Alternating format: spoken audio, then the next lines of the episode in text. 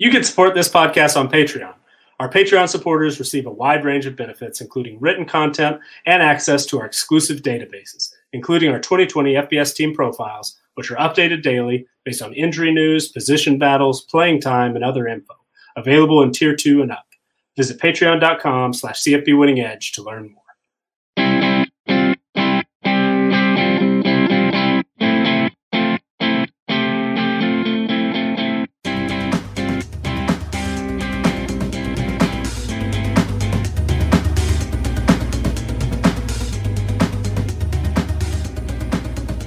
Welcome back to CFB Winning Edge, the podcast edition. I'm your host, Scott Bogman. Follow me on the Twitter at Bogman Sports, and I'm joined, as always, by the owner and proprietor of CFB Winning Edge, Nicholas Ian Allen. Follow him on the Twitter at CFB Winning Edge, and Xavier Triche.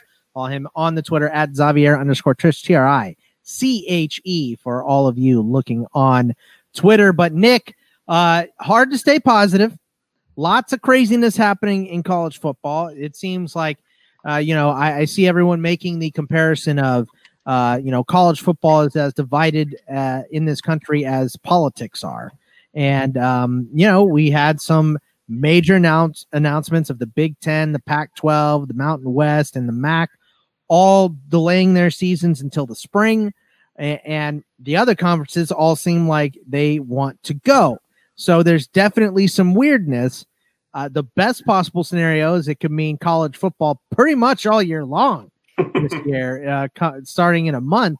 But um, it, it's it's it's very very strange, and obviously there are strange times that we are living in, and you know, uh, college football is no uh, exception to that rule.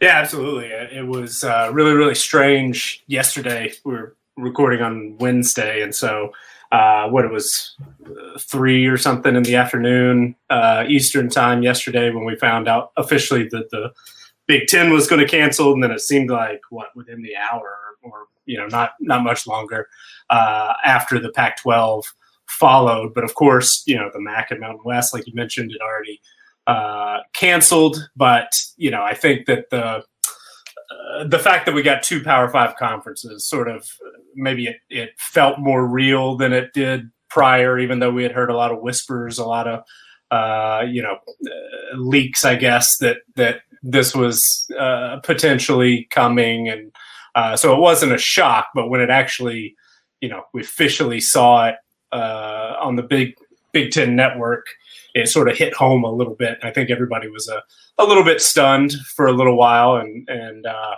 so it'll it'll definitely take some getting used to. I mean, by you know, we, if we include UConn, UMass, and Old Dominion, who also uh, canceled their seasons, that's by my count 53 of the 130 uh, FBS teams that have officially canceled. And and like you said, a lot of uh, conferences, especially the you know the the ACC and SEC, and and we found out today the Big 12 when they le- released their schedule uh, officially uh, are going to give it a go, and, and we'll see what happens. But it it certainly is certainly is strange, and I guess I'm somewhat fortunate that I haven't had a, a ton of time to think about it because I've been trying to update all these schedules so quickly and trying to finalize. uh, you know, team stat projections, which seems like a little bit of a waste of time, but it's good practice at least. But uh, so I've, I've been trying to keep busy, I guess, to to avoid getting uh, too depressed. too down in the dumps, too too depressed for sure. But uh, uh, but is it going to make you more mad if you do all these schedule changes and then there's uh like you've done all this work for the schedule changes and then they cancel again? Like, is that going to make you mad, or are you going to be like, all right, well, whatever, you know? It'll be more whatever. I'm I'm I'm pretty much over the schedule changes. they they do suck.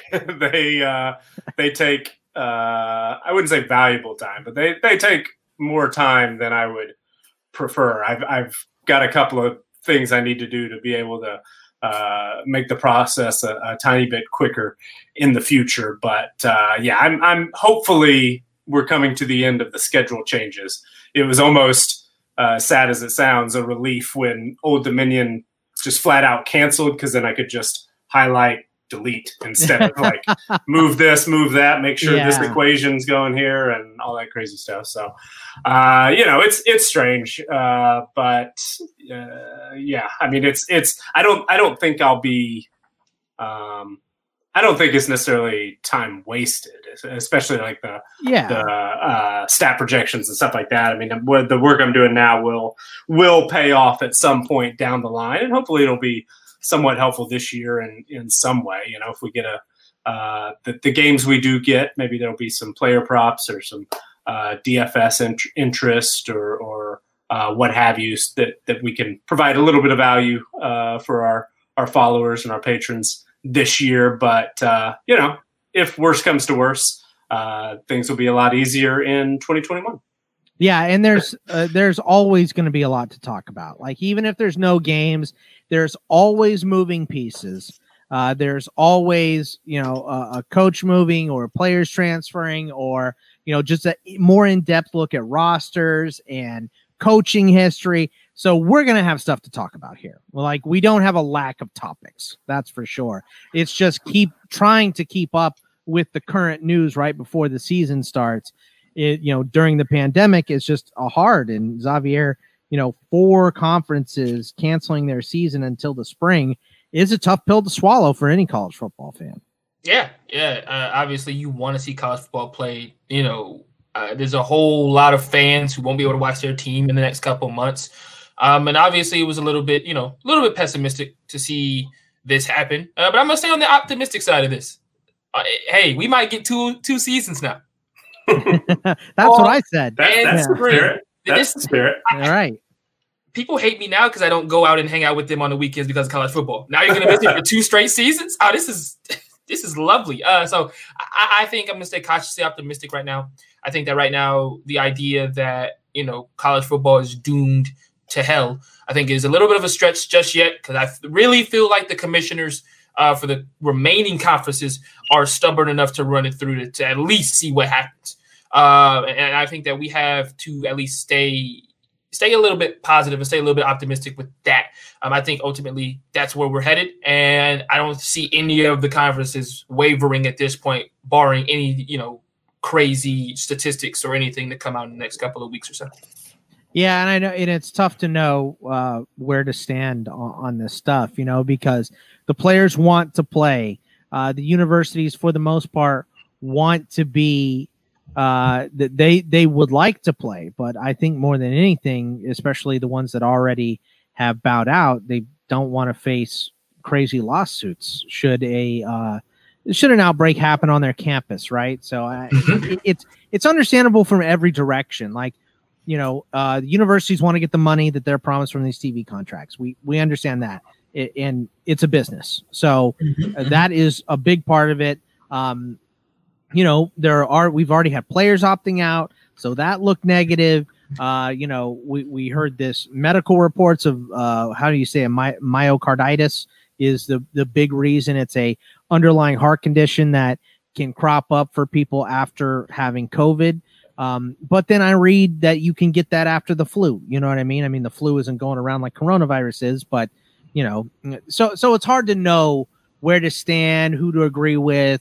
So for me, and I think for most college football fans, I, I just I'm just taking the news as it comes. Not I don't have a rooting interest either way. You know what I mean? It's if college football gets played, awesome. I would love to see it. If college football doesn't get played, I understand. We're in the middle of a pandemic. So I think we just have to be a little fluid right now. And college football may look weird if uh, you know, maybe another conference or two bows out, but the SEC and the Big 12 and the ACC stay, you know, h- how do we crown a champion? Like that's a big question. Or do we crown a champion from the fall season and the spring season? Do we have a split national title? Uh, Yes. You know, I know Xavier wants that, and then a summer game. Yes. half those guys are going to go to the NFL for the, uh, you know, who most likely whoever wins. And by the way, the Rockies scored two runs here, uh, Xavier. So we were talking about this baseball game off air, and I've been talking about this on different shows. People are going to be able, if people listen to everything I do, they're going to be able to piece together what is going on because I recorded a football show during this game, a baseball show during this game, and now a college football show during this game. The Diamondbacks have been up and down here.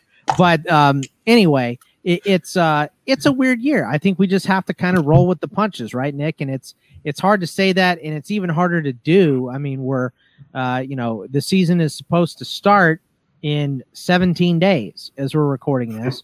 Uh, but I don't need, I don't even know if, are there any games left still scheduled up for August 29th or they all been No, no, those those have all been uh, pushed back by my count. We're now 23 days. Yeah, so so one extra week.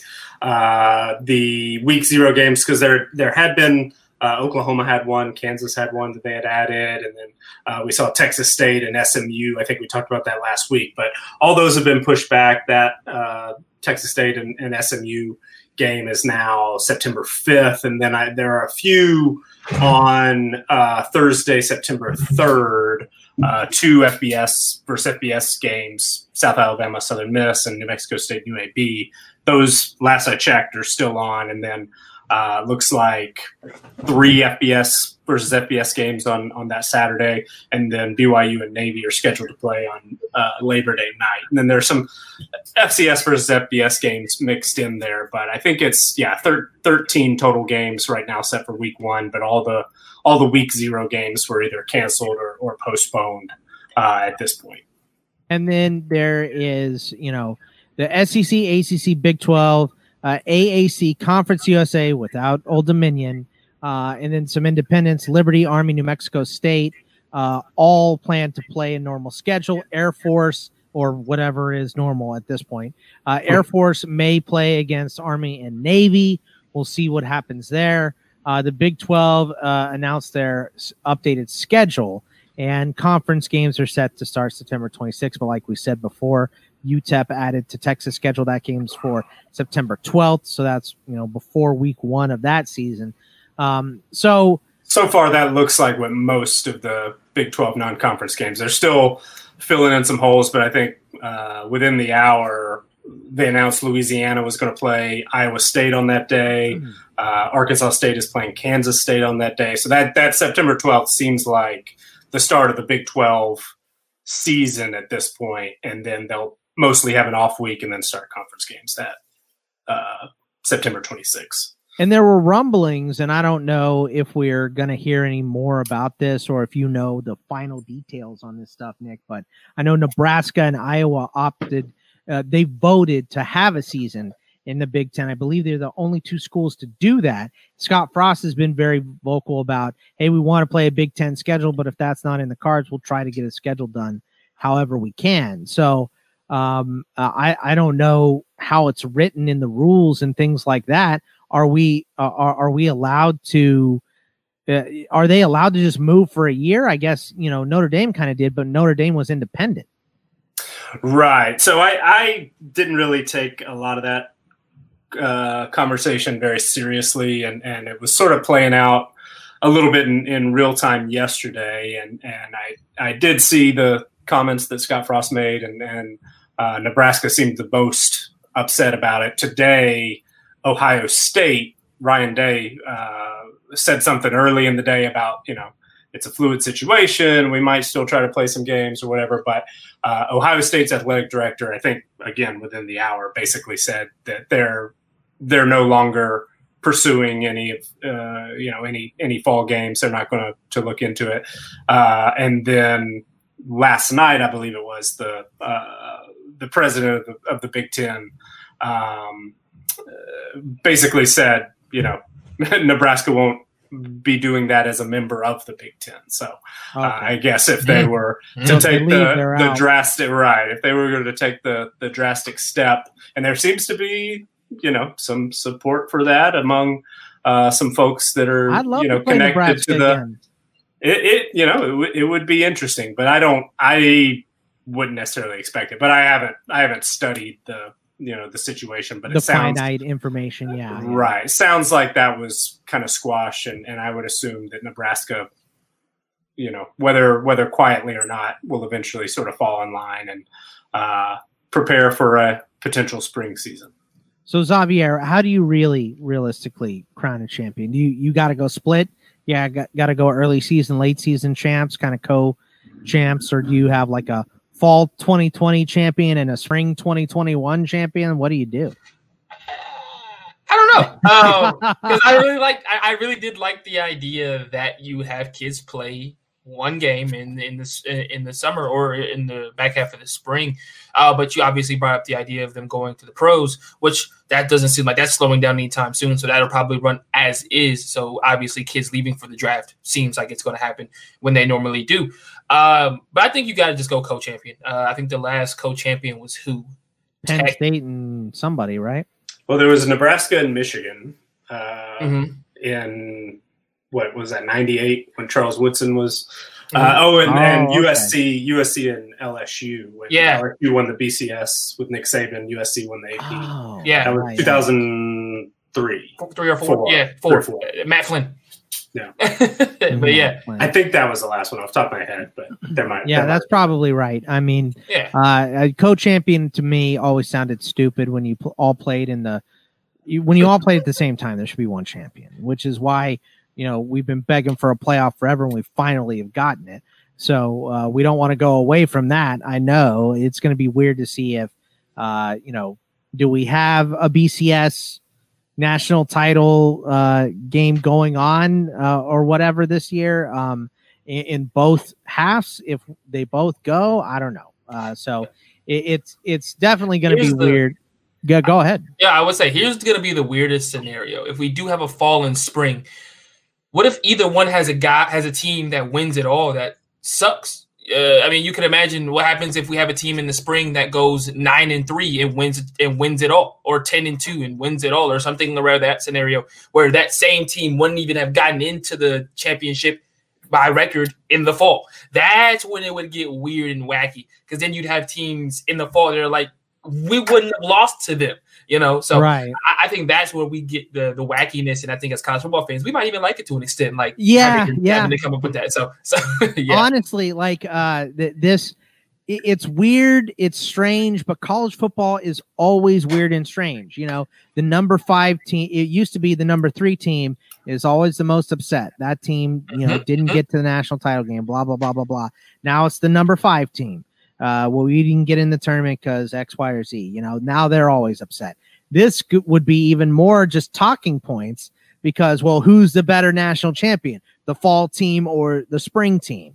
You know what I mean? So it's uh, neither. it's going to be UCF who crowns himself as champion once again. Oh yeah, exactly. if the whole season is canceled, UCF will just take it and go to Disneyland uh, or Disney World because Disney World is open, so right. they can go there. Uh, you know, it's uh, it it's very crazy it it sounds like it just sort of, and uh, of course, nothing's official. Things change by the hour. All those caveats, uh, put those out there. But it sounds like the college football playoff committee uh, will be meeting soon to sort of to discuss. And it sounded like uh, the Big Twelve was the sort of the decider that if they pulled out that there wasn't going to be a, a college football playoff seemed to be the the thought among reporters and and sort of uh, you know whoever was speaking on background and, and whatnot. Uh, the fact that the Big Twelve said, "Okay, we're going to you know we're going to play," sounds like okay. The college football playoff We'll try to figure out what to do in the fall. I would assume that, that they they would have a, a fall and then you know the spring sorry, there's there's not one. Uh, something I saw just just a little bit ago was you know, hey, it sort of sets up decently well if if there is a spring season, and of course we haven't really gotten into the details, but there's tons of potential issues like you mentioned with the NFL draft, but also the health and safety of trying to cram in, you know, two seasons yeah. and and all of that. But uh, and if, and eligibility, who's right, still eligible, right, right. who's still in school. You so know, uh, how if, many kids are going to transfer now w- with all this stuff? Mm-hmm. It, w- we've got a storm coming in the oh, next yeah. week of just getting solidified schedules and then getting you know players transferring, players opting out, uh, all, all of this stuff. So we're kind of this is a calm before the storm. Is right, right, now. right. But if if it you know best case scenario as it stands now, we have a fall season that plays. There's a college football playoff.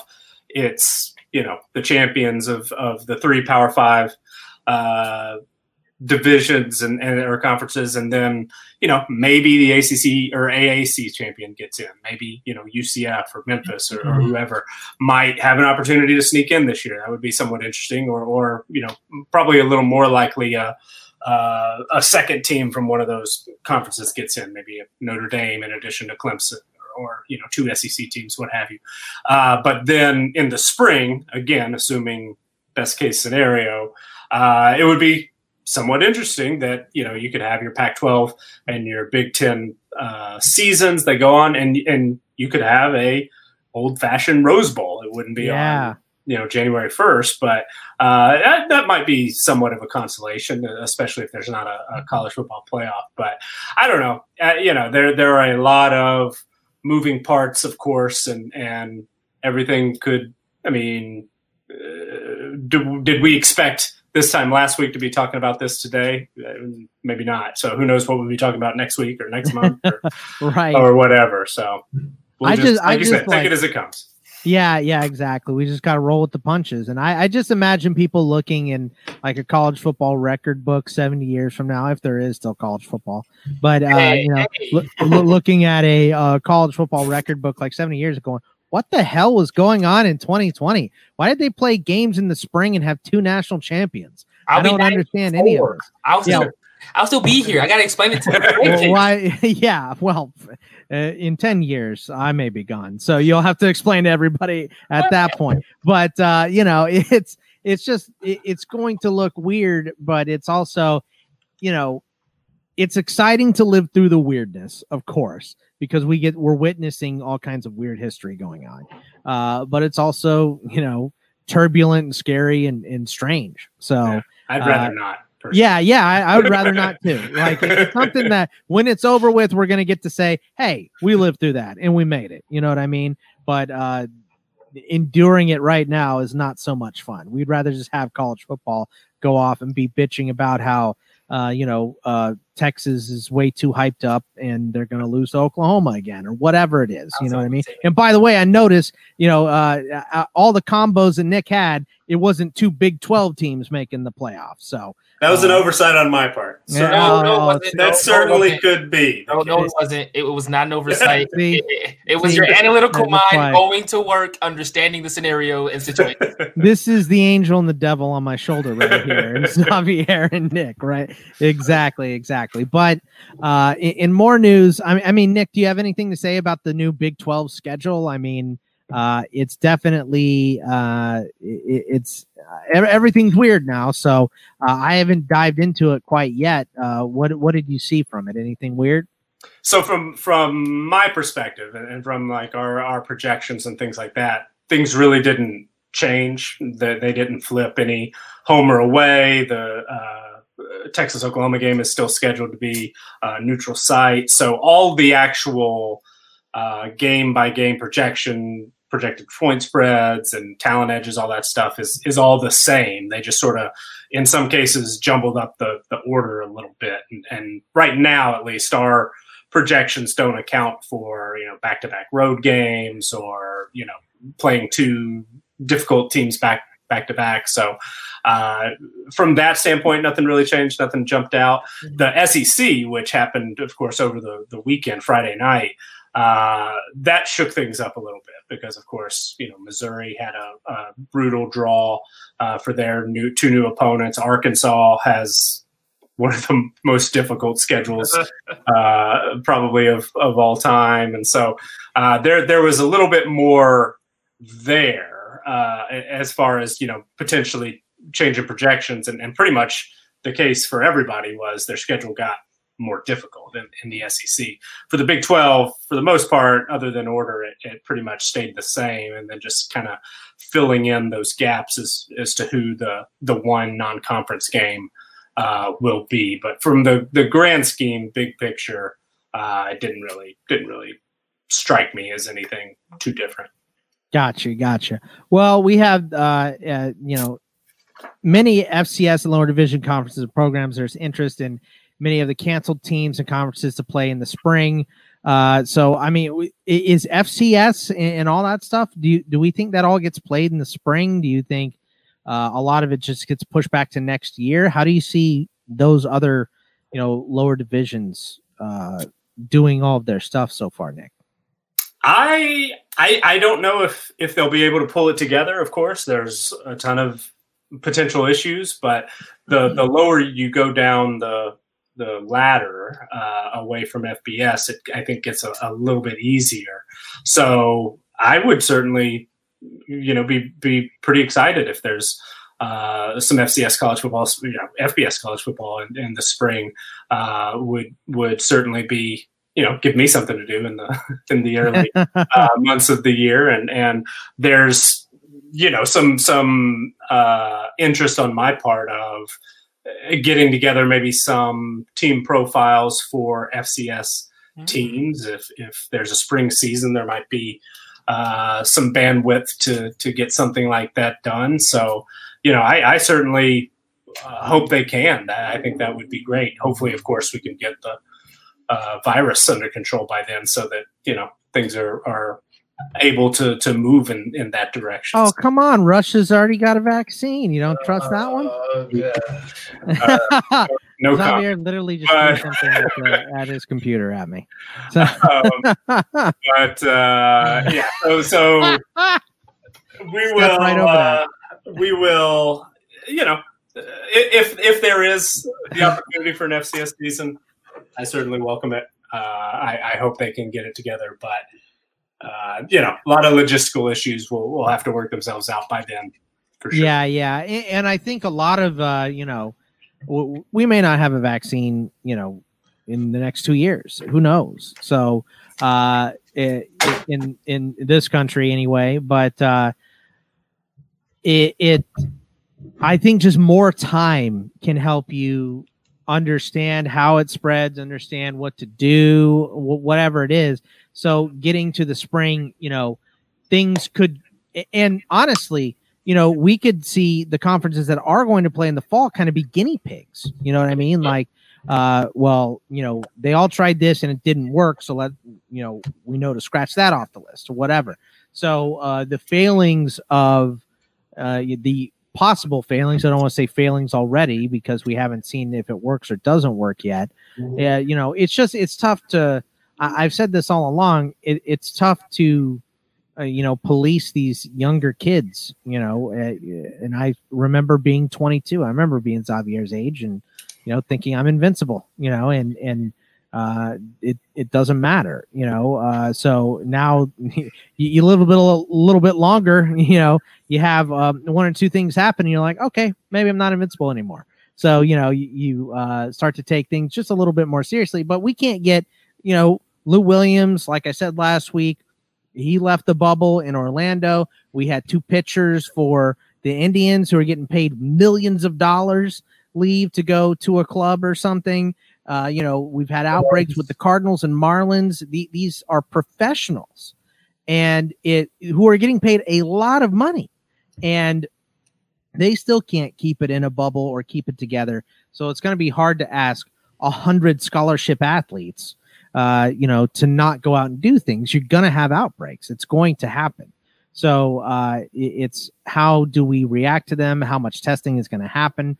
Actually, you know, because a lot of these schools have already lost money and they know they're going to lose money by not having tickets come through at the gate for a lot of them. So, how much money is going to be poured into testing and, and, and all that stuff? So, there's a lot of logistical questions still to answer, and that makes this season difficult. And I don't mean to be a downer, Xavier. I just, these are the things that we're facing, right? Am I the optimistic one on today's podcast? Yeah, you might be. Yes, I'm, I'm ready to carry it. Um, yeah, I, I, think you're right, Scott. I think that there are a lot of things that need to be answered. Um, the SEC did say, if I'm not mistaken, that they would be doing testing twice a week. So into your guinea pig kind of conversation, we can watch and see if that works, if that's enough. You know, we we we know that these schools are not capable of doing something like like, like the NBA is doing when they are testing people every day uh, from just a financial standpoint. And are in a bubble yeah, you know, they just don't have the means to do that. And on top of that, it's 100 scholarship players versus like 15 basketball players per right. team.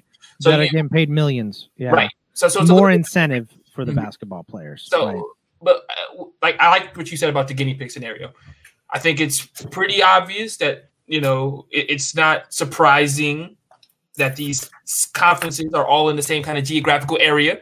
You know, growing up in the South, I'm not terribly surprised by the decision making down here. I'm not going to lie, uh, but I, I, think that uh, ultimately these guys want to be guinea pigs. They want to have fall football. Uh, I said on a different podcast yesterday that it's a religion and it is you know i you know i don't think that people don't want to have their football with their jesus so i, I just think that that's something that we're going to have to kind of deal with as, as we're going through the next couple of weeks next month and, and we'll go from there i think ultimately we like i said we kind of stay positive up until we have no reason to be positive anymore and, and at that point we move on. Um, as far as an FCS scenario, I think the FCS is ready to go. Will be ready to go with a spring football.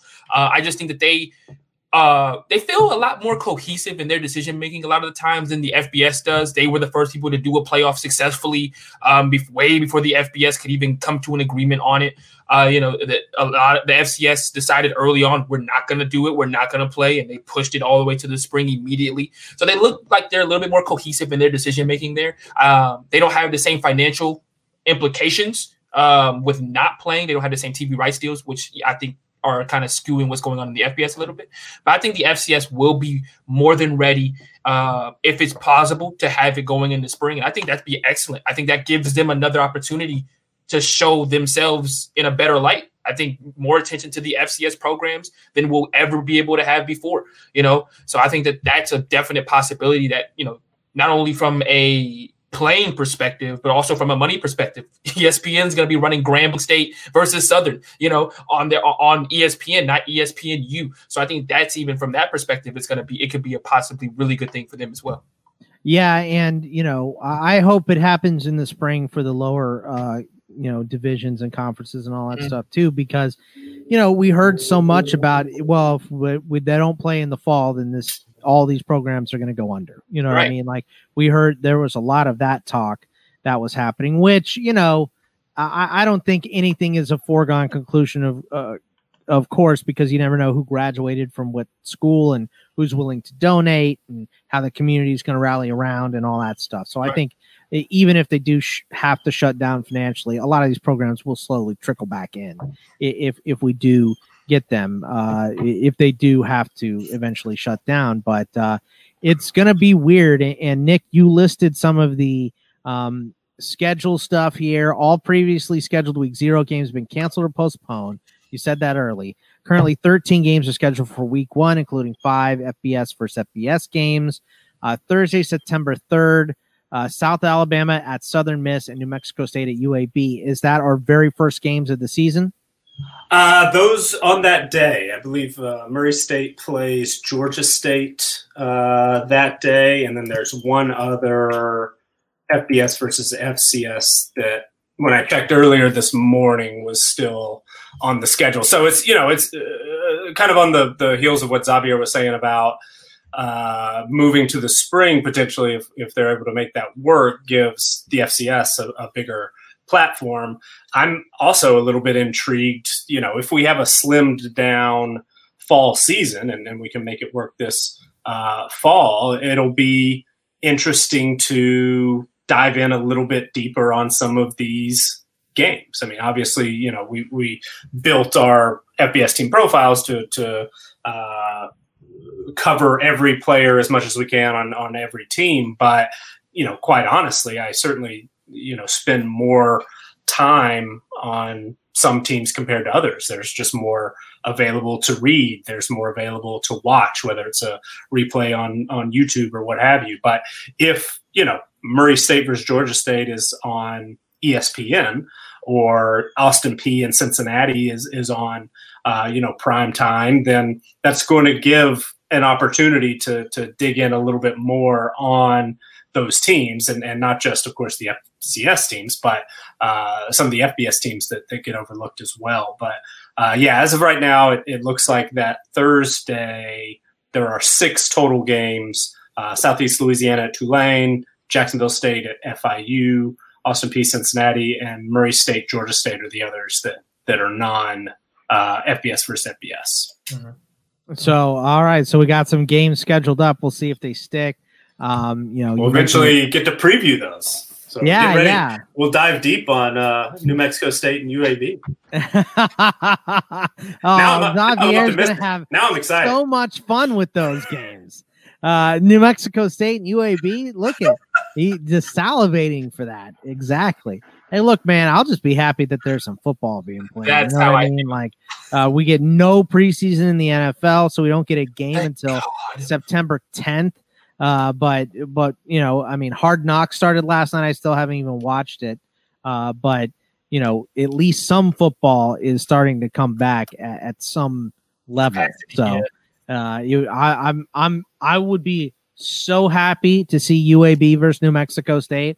No, like just no one has any idea. Like th- these are the things that will comfort us in this time. I mean, I'm behind on all my podcasts because there's so much sports going on right now. Did you see that five overtime hockey game last night? That was insane. Yeah. And uh, baseball's on and basketball's on, so we just, I just let's let's get it to happen somehow.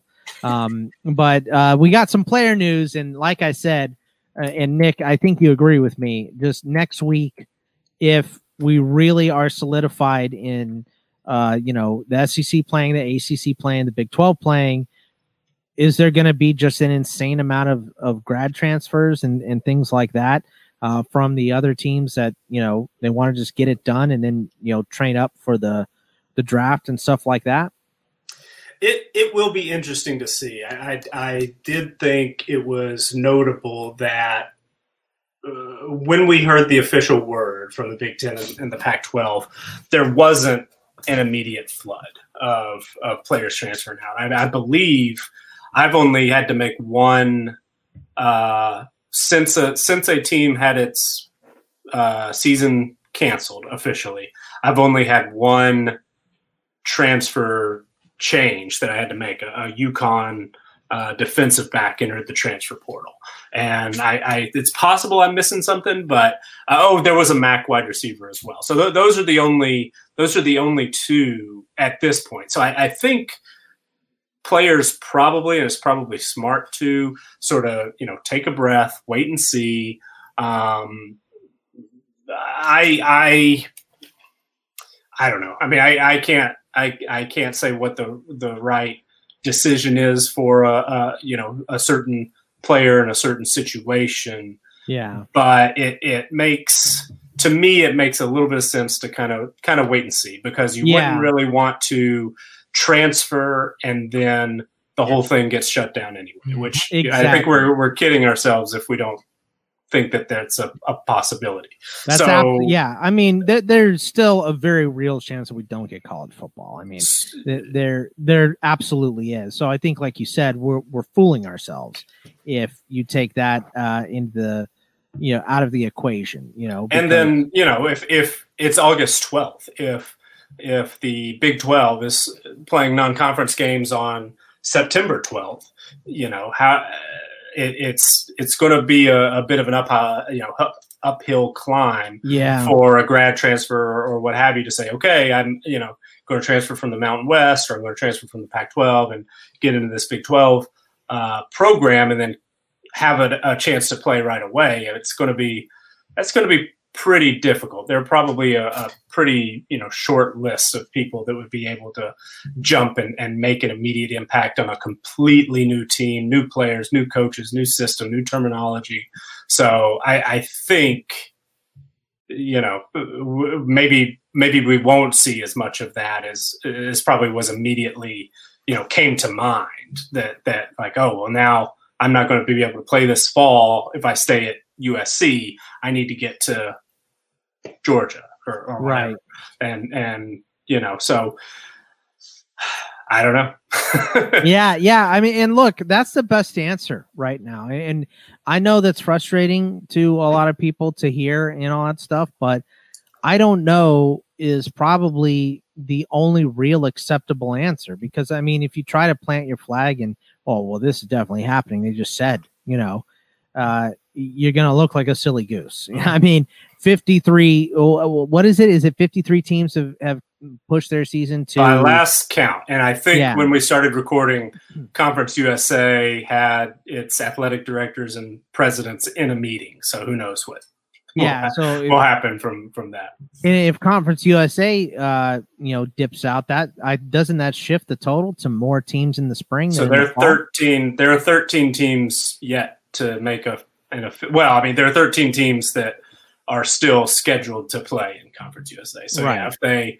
if they uh, did cancel hypothetically, I don't know that we should expect that tonight, but that would get it to 66. That would be uh, just one over the the halfway point.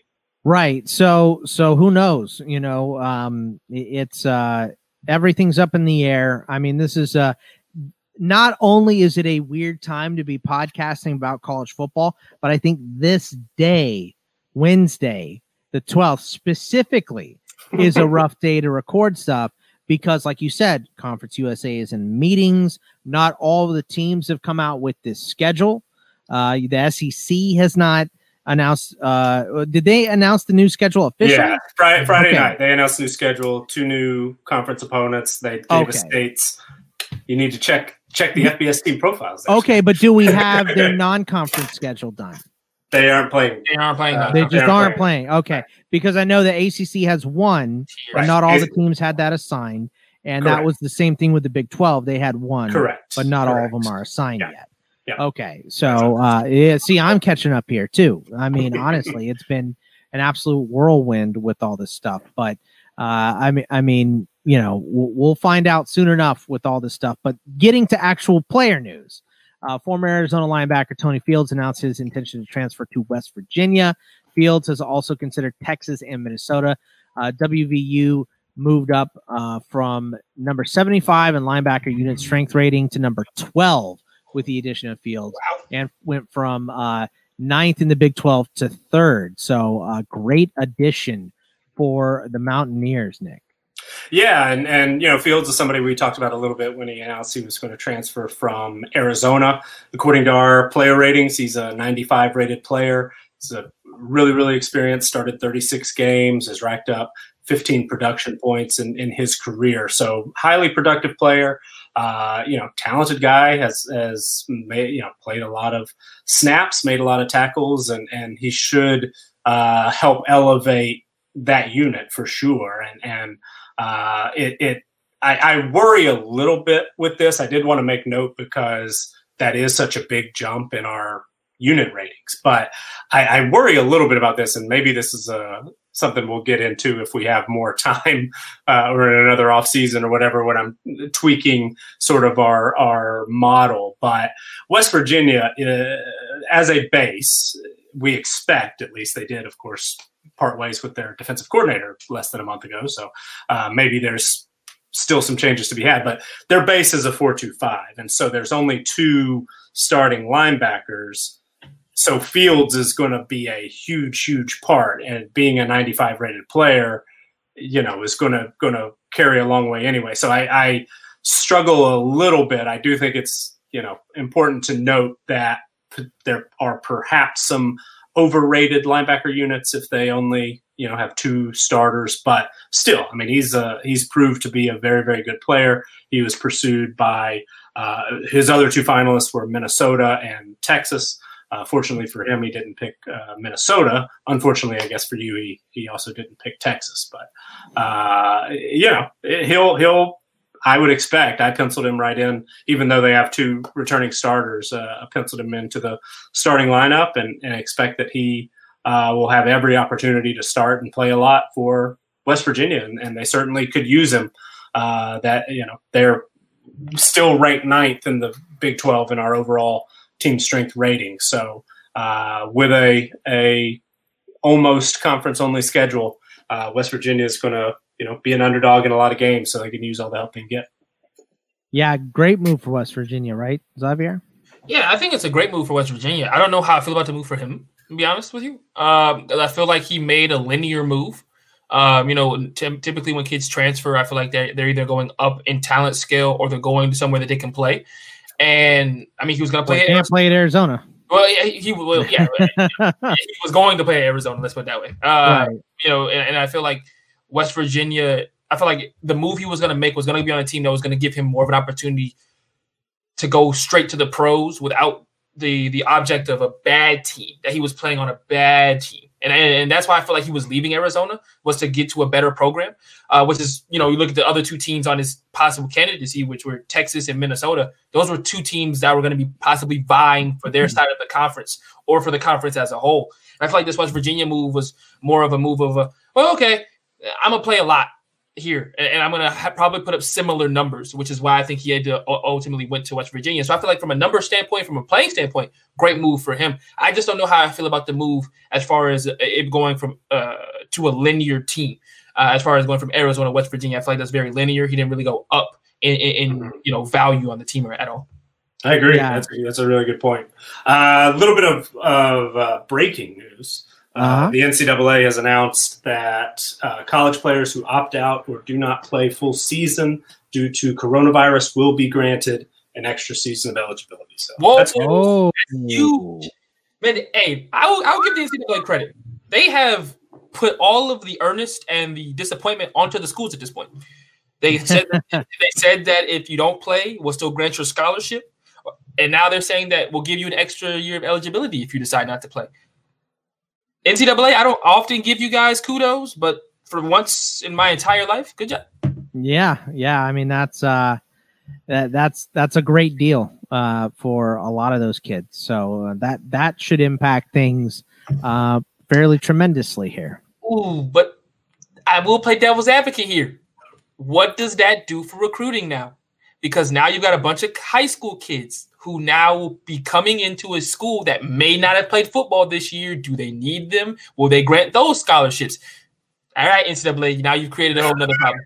I well, like how I like how you know you're you're uh, that you stick to your conviction and you, you you put your foot down and you you know you don't question it immediately, as in ten seconds later. um, well, it's going to be tough to recruit anyway. But no, that's that's also a really good point. I mean, no it, one's going to play high school football. Like it's uh, not being played like anywhere, is it? Uh, there are some, yeah. yeah. Are you really? It's hit or miss, but yeah, there there's still some. There Texas are some states canceled it. Texas canceled it, and other states are still playing.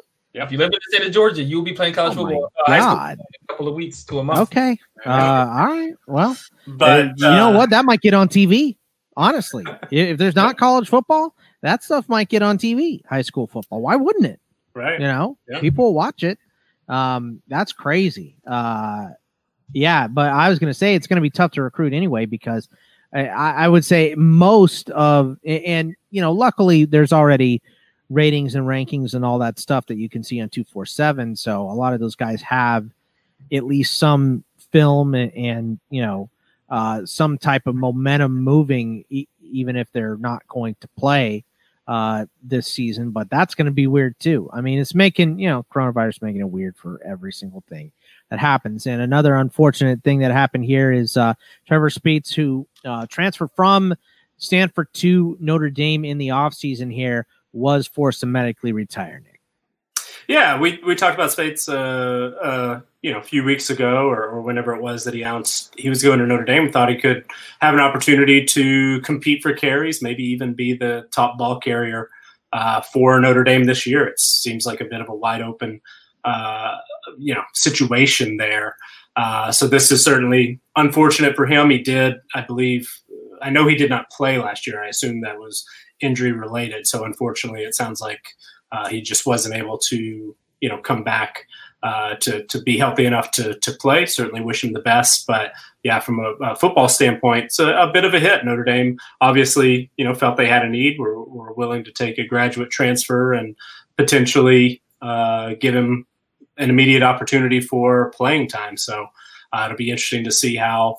Uh, you know where they go from here. Uh, they're potentially are two and a half or no four conferences worth of players that could potentially be available? Will they go for somebody else, or uh, you know they, they do have some talent there. Do they do have a little bit of depth? They just don't have a go-to guy quite yet. So right, uh, there was maybe a, a small uh, chance that Speights was going to be that guy, but he certainly was going to be in the mix. So uh, certainly uh, unfortunate news from him. Yeah, Xavier, I'd love to see Jafar Armstrong uh, take the workload here, but he kind of has proven that he can't handle a full workload. Yeah, it's always tough when when a kid has to be, you know, when his football career comes to an end without his own decision. Uh, you know, when, when you see a guy get medically discharged, uh, medically discharged, uh, essentially be told that he can no longer play the sport in which he loves, it's never a great situation. Uh, I thought, like both of you said, I thought he was going to get most of the carries, or at least share a, a large sum of them, and, and, and be a productive ball carrier uh, for them this year. But you know, just just hoping that he can find a new avenue for himself. Uh, a lot of times, the players like this have situations. You know, when you've played football your entire life, kind of that next step into something else, into another field, is the most difficult. So, yeah, yeah, and this is uh, real crappy news here. Oklahoma defensive lineman Jalen Redmond, a projected starter, was arrested for a DUI early Wednesday.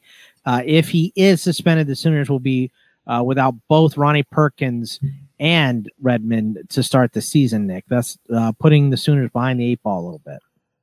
Yeah, and, and you know, on paper, their defensive line looks pretty good. Ronnie Perkins, one of the top pass rushers in college football. Redmond uh, has only started four games, but was really, really productive last season. So uh, it it certainly will be interesting to see, you know, what happens. They obviously won't really be pushed in that September 12th game against Missouri State. But uh, we've seen that Oklahoma's had a little bit of uh, trouble in, in the past few seasons, uh, really staying consistent defensively and, and playing to the level of what we you know think its its talent is. So uh, certainly certainly a loss, and and uh, hate to see something like this happen. Hopefully, uh, you know won't won't uh, derail his his future too much, but uh, maybe uh, he'll be able to to move on from this and and you know from a football standpoint, Oklahoma they'll be fine, I think, in the short right. term, but certainly uh, you know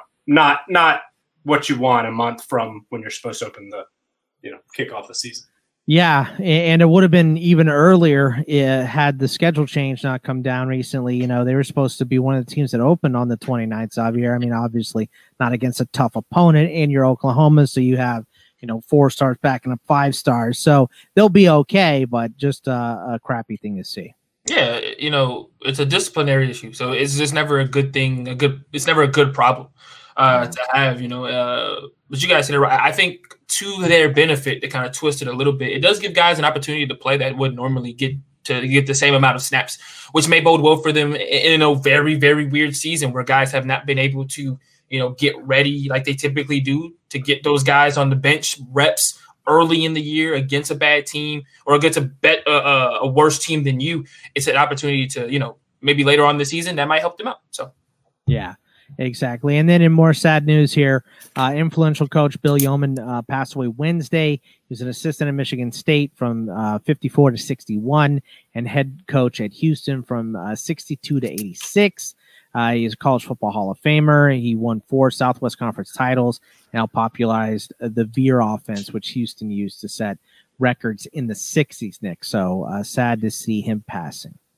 Yeah, absolutely, and and we've lost uh, you know a handful of of uh, really influential coaches this this year, this off season, and and certainly uh, sad to hear, but very influential guy. He was a, a, a captain uh, at Army in the mid 40s. Uh, you know, that Michigan State program when he was there was, that, you know, those were some of the glory years, their national title uh, contending years. And, and so, uh, of course, they also, you know, during that time period, uh, made a lot of progress by uh, recruiting and playing black players that, that was mm-hmm. uh, you know certainly uh, ahead of the time and, and so uh, for him to uh, have such an impact at, at uh, you know Houston and, and you know in offensive football we see we see veer concepts still on a weekly basis at, at the college level and you know any high school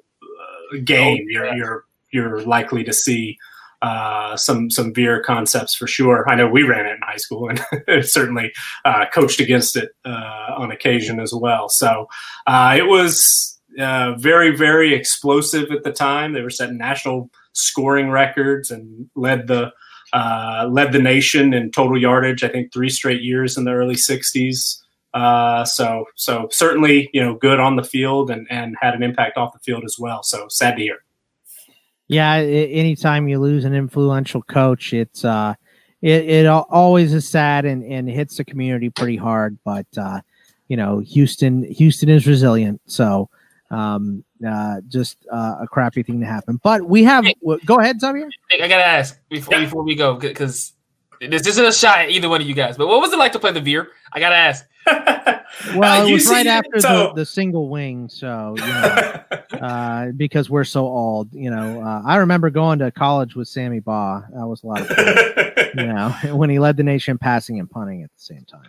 So, so veer veer concepts are not as uh, old and dusty as as you might think, Xavier. I mean, I, I know that uh, we're, I guess, now a little bit removed from from this time. But when Urban Meyer was at Florida, a lot of what he did, uh, you know, Bowling Green, Utah, and, and uh, up to his time at Florida was, you know, basically running the veer out of a, a shotgun, ten personnel uh, setup. So it, we've seen we've seen it be moved. There's a, a uh, really great. I'm, I'm sure uh, a lot of people are, are, familiar with Chris Brown, who also goes by Smart Football, who's written a lot about uh, football and, and, particularly offensive football in, in years past. But uh, you know, within the last decade or so, uh, he went in deep on something called the inverted veer, which actually was something that you, uh, Auburn used quite a lot in,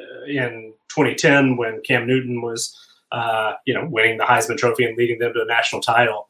Uh, a lot of what they did uh, had some some Veer concepts, and they inverted it, changed uh, some things, obviously. But you know, everything is is uh, everything that's new in football is old. So mm-hmm. uh, it, it, gets recycled from time to time. But if you if you look closely, you can still see uh, some some bits and pieces of it. And I'm sure at the NFL level, there's uh, certainly you know some influences as well You might maybe not quite as noticeable to the naked eye, but there there certainly are some things that uh, impact football as a whole today that that were uh, in vogue and, and revolutionary in the you know 50s and 60s and, and what have you. So, but I, I get your point. We're old. But also, can, can you, uh, as, can, as your elder, I will lecture you sometimes I didn't say it earlier. I just can't wait till someone gets to ask Xavier, what was the spread offense like? How was that? Oh, yeah. You know what I mean? What was it we like playing with too, five yeah. offensive linemen now that there's only three or whatever weird nonsense they come up with in the future? I'm looking forward to it. exactly. I mean, you know, uh, the, the the way the way we're heading right now, it'll be what was football like, mm. but hopefully we never get there.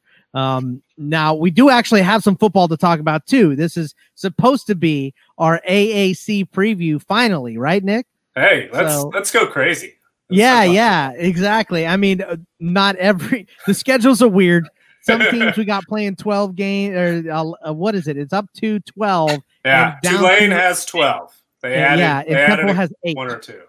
Yeah. Uh, and Temple has eight. So, uh, I mean, we, we can at least talk about the players in the team. So, uh, let's go talk about the AAC, and let's start out with uh, the uh, you know Xavier's already crowned them national champions. Uh, we've got them ranked number one the AAC, number 16 overall. UCF favored to win uh, 10 of 10 games, talent edges in 10 of 10, and uh, projected wins is uh, just over eight. Um, so, what do you think about UCF this season? So, I our numbers love UCF. I mean, 16 for a uh, group of five team is pretty much incredible. I mean, I, I, don't know that a group of five team broke our top 20 last year at, at any point in the season. Because again, if, if you're a first time listener, the way our rankings work is who would be favored against, you know, what team on a neutral field. So UCF, the strength of their team is, in our opinion, or, or not even opinion, and the way that our numbers work, we would only favor 15 teams nationally over UCF, and, and a handful of those aren't going to be playing. I mean, you know, Oregon yeah. is, is ranked higher, uh, Penn State, Ohio State, Michigan a little bit higher. So UCF, you know, if if the season works you know, as currently scheduled for them, you would expect uh, our, our win projections have a, a 96% chance of beating FIU, 90% chance of beating Georgia Tech. And you know, then then you get into conference play. They do play Memphis. That's a relative toss up. We do have uh, UCF favored by two and a half points, but everybody else on the schedule, they're double digit favorites at least. They're over a 20 point favorite in one, two, three, four, five, six, seven games. So our numbers absolutely love UCF. Dillon Gabriel, I was very, very impressed with his play as a true freshman last year. Otis Anderson, in, in my opinion, was one of the most exciting uh, players in in college football, Scott, you know I'm a sucker for these guys who you know are, are running backs, but also uh, get the ball as receivers that hybrid that they put the exactly that you know get moved around a variety of roles, get the that's ball. Why, that's why you love. Uh, how disappointed are you? No Wan'Dale Robinson. Oh very, yeah, very. Uh, but you know, you know, a, as a whole UCF is very, very strong. The offensive line returns three starters. They brought in a, a, transfer that's likely to start as well. So that unit we expect to be one of the best in in uh, the American. It's uh, top 40 unit nationally and, and our highest rated. This secondary is a top 20 unit in college football. I, I, there's been a lot of talk, uh, maybe not a lot. There's been some talk that Cincinnati has like a, a, an elite level G5 secondary our numbers think UCF is actually just you know one or two spots better. So Richie Grant uh, as a senior is, is an all conference performer. Aaron Robinson an all conference performer. Uh, Tay Gowan is going to be a name to know come NFL draft season. Uh, they they are stacked, especially as far as the G5 level goes.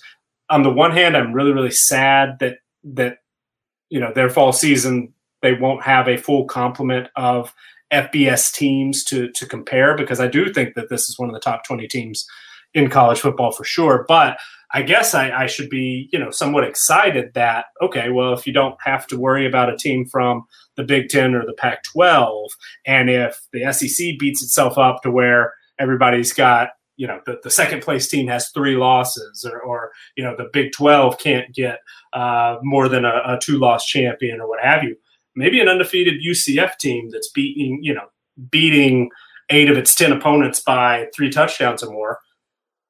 If a college football playoff exists, maybe UCF gets in and we can see what they could do. And, and oh, this team, as it's constructed, uh, could do some damage. I mean, uh, we, this game no longer exists, unfortunately, but we had UCF favored by more than a touchdown over North Carolina. North Carolina is you know a team that a lot of folks think have a, an opportunity to compete for uh, their division in, in the ACC, and, and are really really excited about Sam Howell and that receiving core. But we had UCF as clearly the better team, so UCF is is incredibly incredibly strong. Very excited uh, hopefully to, to get an opportunity to see them play this year. And it won't be easy. That game against Memphis certainly will be difficult. Houston will be a lot better. Cincinnati, of course, beat uh, UCF last season.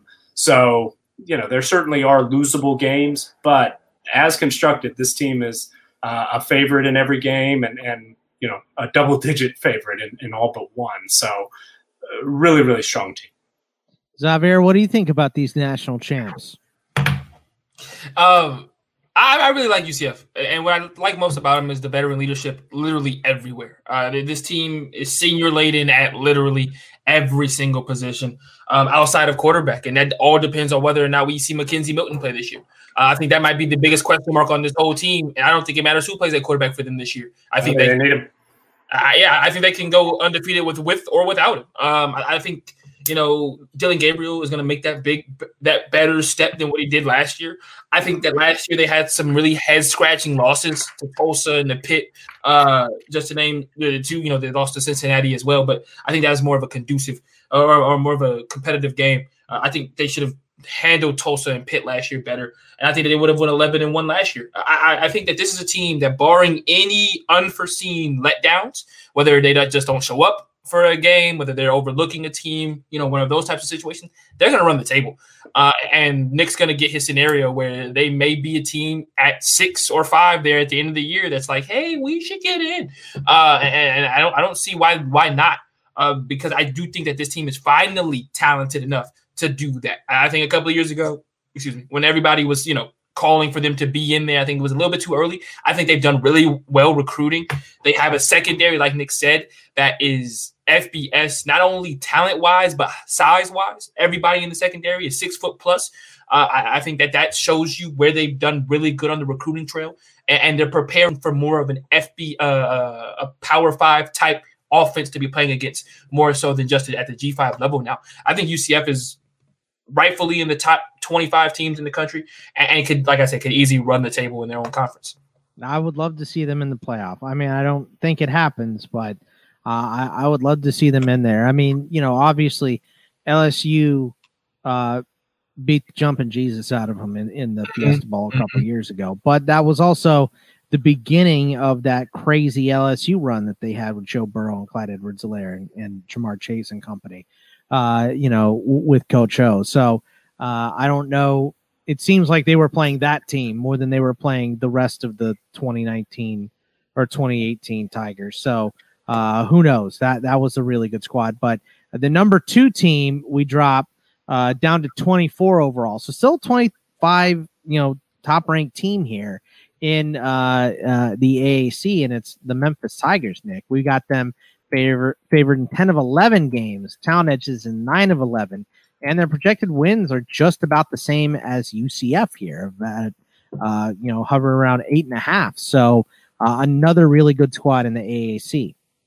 Yeah, absolutely, and and the way it, it sets up, uh, you know, unless UCF, Cincinnati, and Memphis uh, just sort of you know beat each other up a, a, bit. I would not be at all surprised if we you know don't see a, a, rematch in the AAC championship game between UCF and Memphis. I think they are there are some quality teams in the American. Uh, there there are some legitimate top forty type teams, but but UCF and Memphis are, are kind of a, a, step above, I think. And, and, you know, Memphis is a top 25 team, according to our numbers. They barely, barely snuck into the top 25 last year. And, and uh, we think that this team could be even stronger. I mean, now, you know, Kenneth Gainwell, obviously, after having an incredible redshirt freshman season last year, one of the best running backs in all of college football.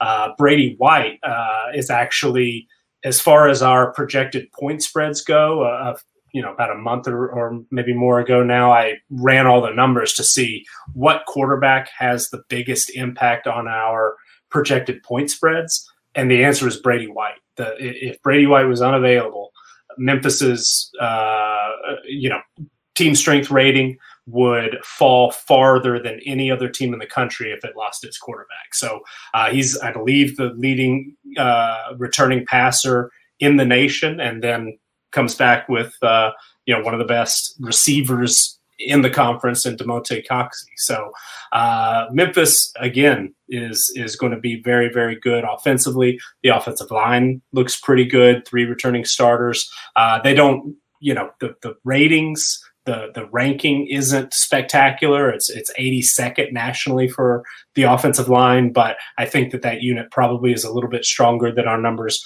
give it credit for. So uh, we're talking about a top 20 caliber offense just from a, a talent standpoint, and, and you know that as far as our numbers go is again really impressive for a group of five uh, program. So Memphis is going to give everybody a lot of trouble offensively defensively, they're very experienced. The secondary brings back four starters. You got two starters return on the defensive line, two on uh, the linebacker uh, core. So, you know, that it, there's a lot of experience there. They did lose a couple of key pieces in Chris Claybrooks, the the uh, corner, and uh, you know Bryce Huff was a hundred rated player according to our numbers. So did have some some holes that they'll need to fill, but uh, there's really no major weak spot defensively. There might not be an elite unit, but there's no, you know, you can for sure attack this uh, secondary through the air. You can for sure run the football uh, at will. That that's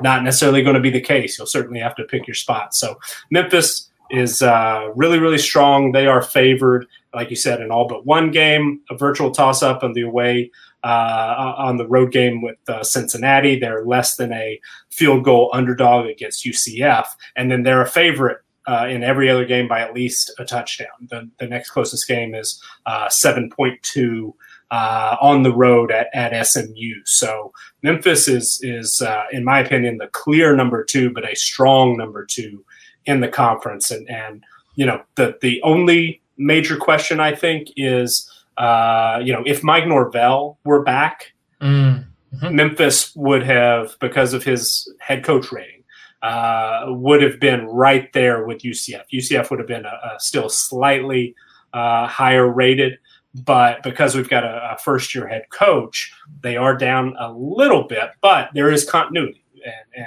and uh, he was on the, the staff previously. And, uh, you know, offensively, you would expect things are, are, going to continue to roll. Ryan Silverfield, who was the offensive line coach the last three years, has been there for four years, and, and you expect that there will be uh, some continuity there for sure. So, uh, not as big of a, a, loss, you know, transitioning to a, a first year head coach because I, I, think they'll be able to, to keep a lot of the, the same systems in place and, and whatnot. But Memphis is going to be very, very tough. Uh, certainly a, a contender to win the conference. If, if you know maybe they lose to UCF in the regular season, knock them off in the championship game, certainly a, a believable scenario. They're they're going to be very very difficult and, and potentially a, a, another top twenty five team. Yeah, I, I really like this Memphis team, Xavier. Uh, explosive on offense, and like Nick said, uh, very experienced on defense. So should add up to a pretty damn good season for the Tigers. Yeah, I, I, really love this team offensively. I think this is probably the most explosive unit in the conference. Uh, coming back, and, and, I really love Brady White with his ability to not only throw the football but his willingness to run. Uh, I think he showed that a lot last year. That he's not just a in the pocket quarterback, and I think that gives them once again another dynamic player in their offense that you have to plan for. Um, what I will say is the offensive line. I think will be better this year. Uh, but like, but they do have some guys in some new spots at right tackle, at left guard. You know, those are positions of of some worry for me. Uh, having the lack of games started, uh, as the rest of the offensive line does. Neither one of them have started more than five games at left guard or at right tackle, so that is a little bit uh, of a worrisome spot for me. Uh, but it, you know, when you surround them around the talent that they had last year, they should be able to fit it in a little bit more seamlessly than if they were coming in just brand new with a brand new offensive line. Uh, defensively, they're not as deep as a UCF, which is my only other concern. In a weird season where fitness may be an issue, the secondary does not have a lot of depth. You know, they, they have their they, they have their guys at corner and at safety, but after that, you're really starting to kind of look for guys that you know have production and have played a lot of games. And I think that might be, like I said, a little bit of a worry spot for me. But other than that, Memphis is a really really good team. Offensively, they'll be able to play with anybody. Um, you know, but if they do get into stalemates, is their defense going to be able to hold up? Uh, I think they struggled with that last year uh, against teams like Cincinnati, and I think that might be another struggle spot for them this year uh, due to their lack of depth. Now, the next team we got on the list here uh, is Cincinnati, and it, it's kind of weird. We got them three in the AAC, 35 overall. Uh, you know, team strength rating in, in the mid 80s. You know, just a little bit behind Memphis and UCF. Uh, favored to win in seven of nine, but talent edges is only five of nine, Nick. So, uh, you know, maybe the conference schedule is not favoring Cincinnati as much as it was before. We only have them projected for just over six wins in their nine games. Yeah, and Cincinnati has been a tricky team for us, and you know, I certainly, I always there are teams that stick out to me as as big misses and last year, Cincinnati was one. Our numbers didn't really respect uh, what they did in 2018.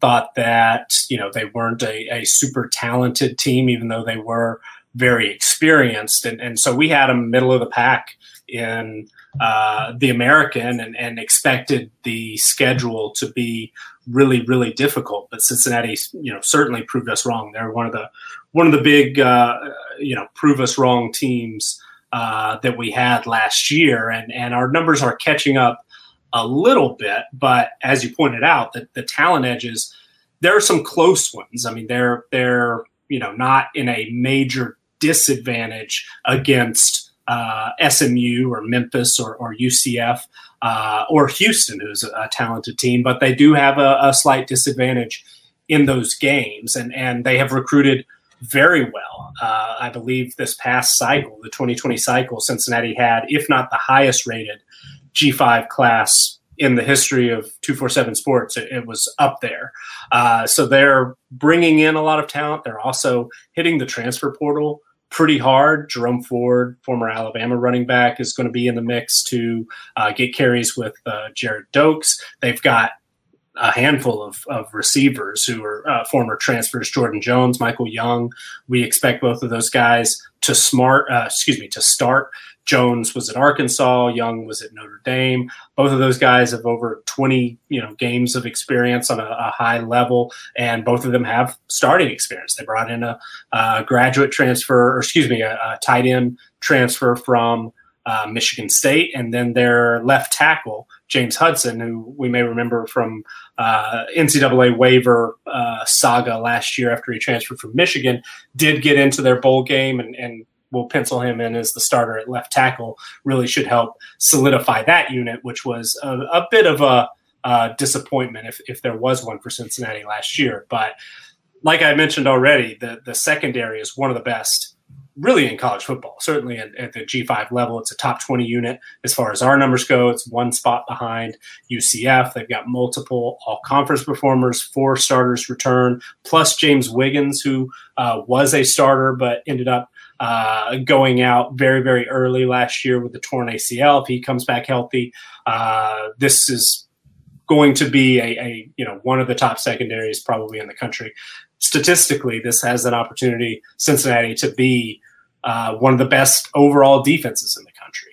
Uh, Ahmad Gardner, as a true freshman, was an All American type player last year. So uh, they have a, a lot of talent, a lot of uh, experience in the secondary. The defense as a whole is going to be very, very good. They need Desmond Ridder to step up a little bit at quarterback. He was a slight disappointment as a sophomore after you know being really, really impressive as a redshirt freshman. Needs to be a better passer. He's a good runner. He's a productive runner. Uh, can can certainly pick up yards, but uh, took a little bit of a step back. And of course, he was banged up a bit. So hopefully, a fully healthy Desmond Ridder, you know, will be able to take his game to the next level. But he's going to need some playmakers playmakers to step up with Michael Warren gone, uh, with a lot of new faces in the receiving core.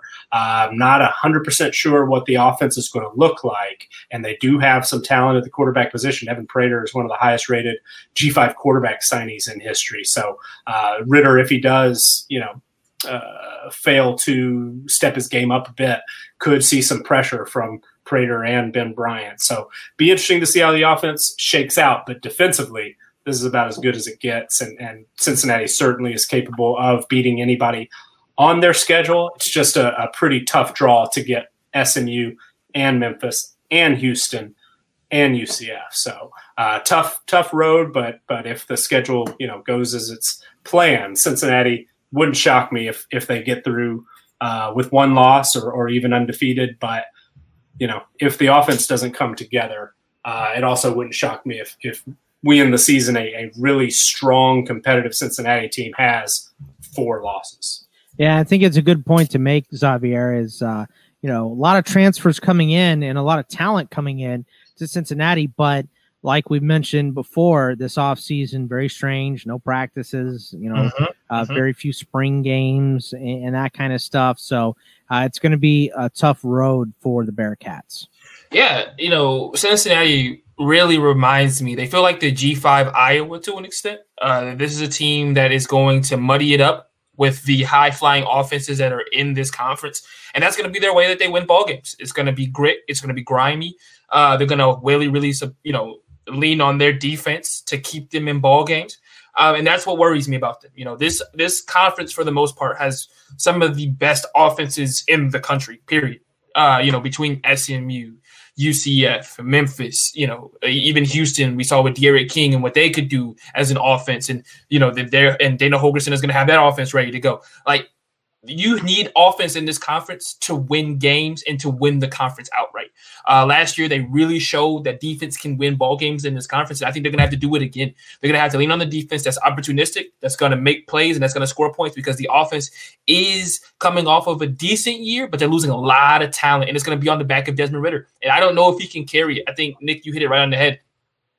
Desmond Ridder has to be more of 2018 than he was 2019. Um, and I think he has to be way better than he was in either of those years uh, for, for Cincinnati to have a chance to win the conference this year. Uh, I think he has to be a better passer. He's got to be more dynamic um, in the pocket and, and, being able to hit some of these younger receivers that he has. Uh, I just think it, you know, in, in, a normal season, I'd feel a little bit more confident about confidence about the offense um, and their ability to, to to put up points after a full offseason, after spring practice, after fall ball, all of these things. But with that not being the case this year, even with the transfers, that offense is going to start off sluggish.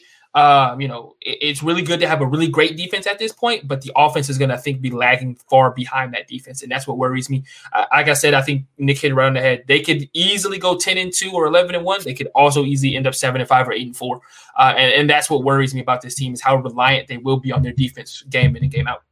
And SMU and Houston are kind of, you know, they're 51 and 52 ranked uh, overall for uh, all of college football, four and five in the AAC.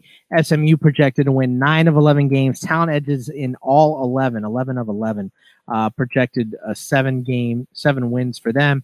For Houston, you know, team strength rating is 0.2 behind SMU, but they're only favored in half of their games, five of 10 but they have talent edges in seven of 10, but we've got them for right around week five, uh, five wins. Week one uh, game versus Rice has already been postponed, Nick. Uh, so what do we think between SMU and Houston here? It's interesting. I, I, I like that you brought up that they are right next to each other because even though even though I I know that I don't think I really realized it until I heard you say it because in my mind SMU is clearly the better team. Mm-hmm. Uh, but the way our numbers treat them, Houston is is almost exactly the same. And and SMU, I think, you know, from from uh, a pure talent standpoint, as you mentioned, they've got the talent edges, and, and, a lot of that has to do with how much they've gone into the transfer portal. That doesn't always work, but it worked out pretty well for SMU last year. Shane Buechele, of course, uh, stepped in, had a, a, an excellent first year as a starter there. Kylen Granson, you know, former Rice tight end, uh, became one of the, the most productive tight ends in college football. They've got uh, guys in the secondary that have, have, you know, grew up in Dallas, went somewhere else for a year or two and it didn't quite work out, decided to come back and, and play a little closer to home and, and just sort of really elevated the, the talent pool available. Guys like Chevin Calloway, who we expect to start at safety this year, who was formerly at Arkansas, you know, just as, as one example. They brought in uh, defensive lineman Michael Williams from Stanford this year. I probably expect him to to start right away. Started 14 games for the Cardinals. So uh, this is a team that, on paper or, or on our spreadsheet, looks really really good. Uh, they do have some pieces that they're going to have to uh, replace the running back position. They had two excellent running backs and Xavier Jones and, and uh, Freeman last season. Uh, they also, of course, had James Proche, the six-round draft pick at Baltimore. Uh, C.J. Sanders was was productive at times, so uh, some weapons will will certainly need to be replaced offensively. But guys like Reggie Roberson, assuming he's back and fully healthy. Uh, junior college transfer Danny Gray, Rashee Rice uh, showed some flashes last year. Tyler Page as well. So there, I think, are are plenty of options in the passing game. Need to see, you know, are they going to be able to run the football? Uh, they they the the rumor has it that you know Sonny Dykes now that Rhett Lashlee has moved on uh, as the new offensive coordinator at Miami. Dykes is going to go back a little bit more you know closer to the true air raid the traditional air raid so maybe that running game doesn't matter quite as much but you know we'll see it, will be interesting you would like to i think take a little bit of uh, you know pressure off of Shane Buechele to make every play. So if TJ McDaniel, Ulysses Bentley, somebody like that is able to, to step up and, and become a bit of a weapon on the ground, certainly I think will will be important. Linebacker is a, a, position of strength. We already mentioned that they've got some talent. They brought in the other two levels of the defense. So SMU, I think, is is a team capable of beating anybody. I mean, they, they stack up quite well talent wise, but you know they are an underdog against Memphis. They are an underdog against Cincinnati. If they're able to pick up one of those games and avoid any major uh, upsets, I mean they're they're only a slight favorite against Tulane, only a slight favorite against Temple. Both of those games being on the road. Uh, Houston will be tough. Tulsa's within a touchdown, so they they play. A lot of things have to go right, but you know in, in coin flips they at least have uh, on paper the, the most talented team, and so that's going to be pretty pretty uh, important, I think. And so SMU, I think, is maybe a dark horse if somebody could challenge someone unexpected wins the conference. I think SMU might be my pick, but I, I do think Houston is going to improve quite a bit. Uh, I didn't. I think I don't. I didn't believe Clayton Tune was all that good because uh, D'Eriq King, of course, when he was you know no longer playing it, it just seemed like, oh, that's just such a huge downgrade. But in the last few weeks, I have rewatched a couple of Houston games, and, and Clayton Tune was relatively impressive. he's, he's got to improve uh, his command and accuracy as a passer, but he's more athletic, I think, than I, I realized. And uh, talk about talent, Houston similarly, you know, uh, transfer portal, especially in the secondary. But Marquez Stevenson is is one of the most probably one of the fastest players in college football, one of the most explosive playmakers as a return man, as a receiver, uh, one of the best weapons, certainly in this conference. So I want to see him get the ball a lot. And, and there's some depth at that receiver position as well. They've got depth at running back. The offensive line is a little bit shaky, but uh, Houston's a team that, you know, maybe depth is a little bit of an issue, mm-hmm. but talent similarly built to SMU through, you know, getting good players locally, but also the transfer portal. Houston's a team that could beat anybody, and I, I've said that with pretty much everybody so far, but but I think it's true. I mean, they've got some really close projected games against BYU. They're a one point underdog. UCF a twelve point underdog, but you know, we, like Xavier mentioned, UCF lost some games which wasn't supposed to last year. Cincinnati will be tough. Houston will be tough. But uh, this is this is a good team, and and I think a, a talented team. If Clayton Tune uh, takes another step forward as a passer, I think Houston is, is certainly going to be in the mix. Could potentially, you know, ruin somebody's uh, path to a, a, conference title. I'm not sure they'll win it, but I wouldn't be surprised if they're, you know, jump up and, and knock off SMU, get them out of the way, knock off Memphis, maybe maybe Houston upsets UCF and keeps them out of the playoff conversation. This is a team that's that's going to ruin somebody's day and, and potentially somebody's season. So I expect them to be much improved uh, compared to what we saw last year. And Xavier, I think the difference between SMU in, Houston, as far as perception goes, is that SMU is an ascending team, while Houston had all the issues last year with, you know, they wanted guys to stop playing to redshirt for the following year. D'Eriq King did that, but he ended up transferring still. Right. So Houston just seems messy mm-hmm. uh, from the outside looking in. Like you know, Nick said, Clayton Tune probably better than what we uh, expected to have at quarterback, but SMU seems to have. You know, they were hitting on all cylinders, and we just think that they can continue that stuff. So, uh, tell me about. SMU and Houston for this year for you. Yeah, well, I think the biggest difference between both teams is simply just at the quarterback position. I just think that right now, when you look at both units, uh, Shane Buechele is just, I think at the moment, just far ahead the way better quarterback, which I think is going to be what lends SMU to winning more ball games. Uh, when you look at both teams, they have talent. You know, they're both in the the you know both in Texas, which is a talent laden state. We all know about high school football in Texas, and they do a really good job. If you guys said to even even supplement that with transfer portal, uh, I just think that right now SMU, as you put it, Scott, is on the ascension. Um, where I feel like we Houston's not on a on a downturn, but I mean we are a, a, a bit away from the Ed Oliver Houston team.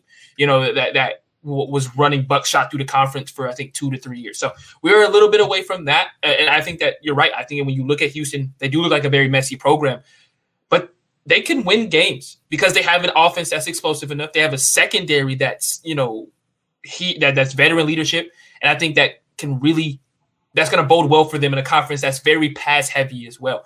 Uh, but like I said about SMU, I think that Shane Buechele is a dark horse candidate, and I know Scott, you might not like this. This guy, I, I think, is gonna be a, uh, is gonna be a draft darling. I just really no, do. I, I, I yeah. all yeah. best for sure. Yeah. I love I, him. Well, I, know he's a former Texas guy. You know, I, I, didn't know if there was any hostility. Well, uh, I mean, I'm not going to play terms. him over Ehlinger. Yeah, yeah but so you know, go go get your starting role, man. Uh, I love it. Yeah, I, think he he's a guy who's going to put up really good numbers. He had 34 touchdowns last year with over 4,000 yards. I think he does that, if not more, this coming season, and ends up on a lot of draft boards in that you know second, you know, late second, early third round. Uh, and I, I, really like SMU from a quarterback standpoint more than I like Houston, which is why I think SMU is going to be a better team and have a better record come the end of the season. I like Clayton Tune. I think he has a year or two. I think he has a year before he really reaches his peak. Uh, I just think Shane Buechele is already there as coming in as a senior and that's more than fair between these two. But like I said, just surprisingly, uh, from the outside looking in, you know, seeing these two teams ranked so closely together and just having completely different feelings on them is just kind of strange. Uh, but the rest of this uh, conference here, uh, I mean, uh, Tulane uh, favored in seven of 12 games, uh, you know, talent edges in seven of those 12. Uh, we have them projected for about seven wins as well. Uh, but Temple, and you move down here and it all gets ugly. Uh, Temple, who is just slightly behind, I, I believe, you know, 0.4 uh, behind uh, Tulane. Schedule's just rougher for them. We got them favored in two of eight, Talent Edges in one of eight, and projected for just around three wins. Navy, um, we got them uh, favored in four of 10. USF, three of nine, two of 11 for Tulsa, and one of 10 for East Carolina, Nick. So uh, there's talent with these schools, but seems like it could be hard for them all to put together decent seasons.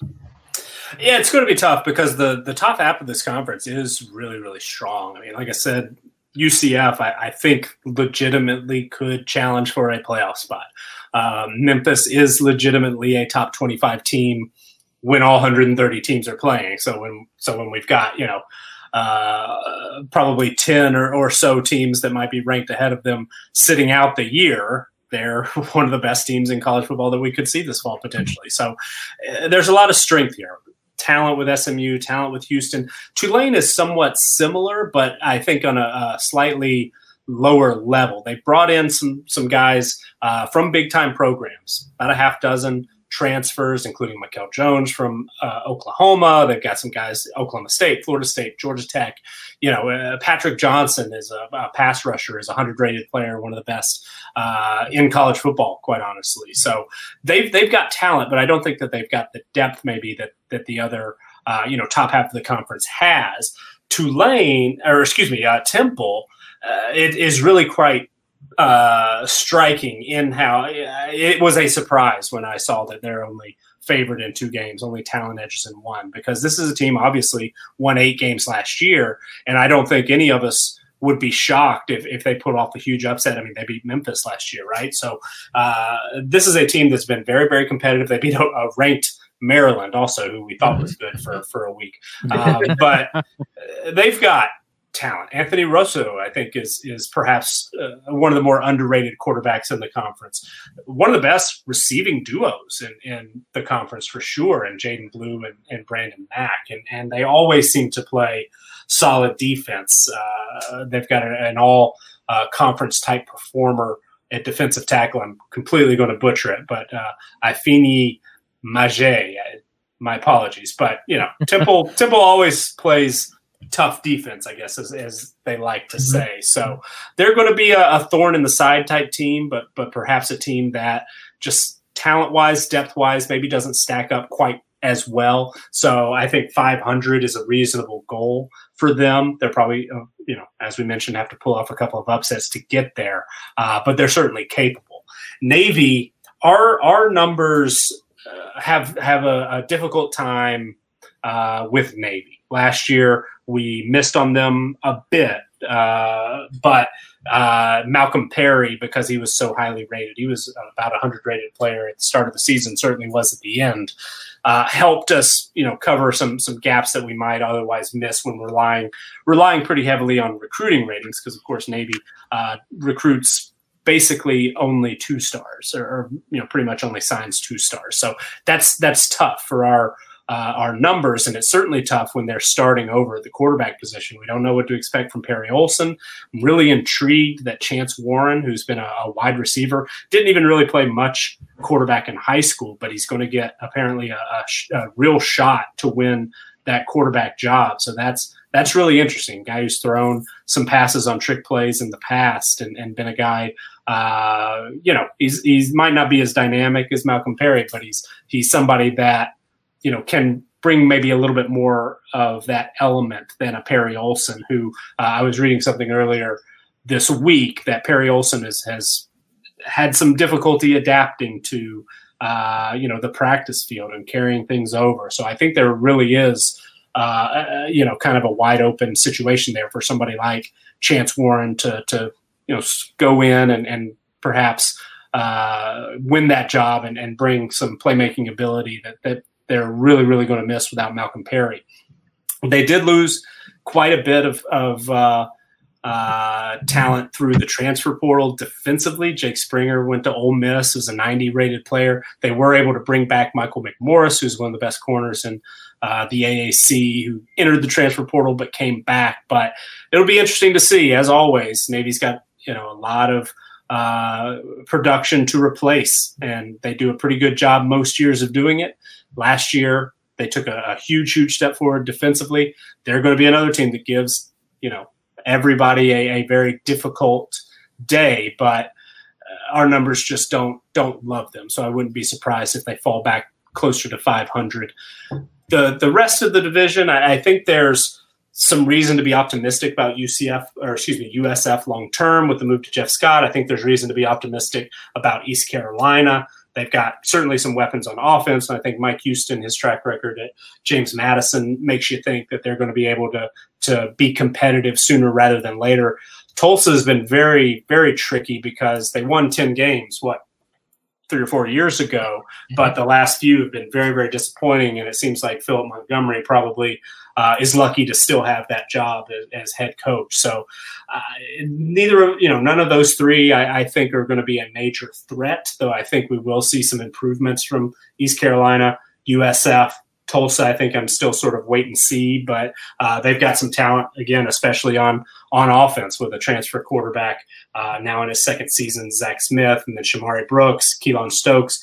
Offensively, they're they're going to give some teams some trouble, but uh, you know these teams probably aren't aren't really going to challenge, but uh, the the AAC I think as a whole is very strong, uh, certainly compared to other you know G5 conferences. I think it's pretty clearly the best one, uh, and I think they've got a legitimate you know conversation uh, to be had, a legitimate argument to push you know the AACC maybe as far as overall strength top to bottom, uh, and, and, you know we've seen the Pac-12 be a little bit disappointing as well, and so I think they're in that mix. I don't think there's a huge gap between the the you know P5 and and as they like to say the P6 conference and the AAC. There's some really good teams here, some really good players, and it'll be interesting if we get to see them on a little bit bigger stage uh, without you know two of the the P5 conferences playing this fall.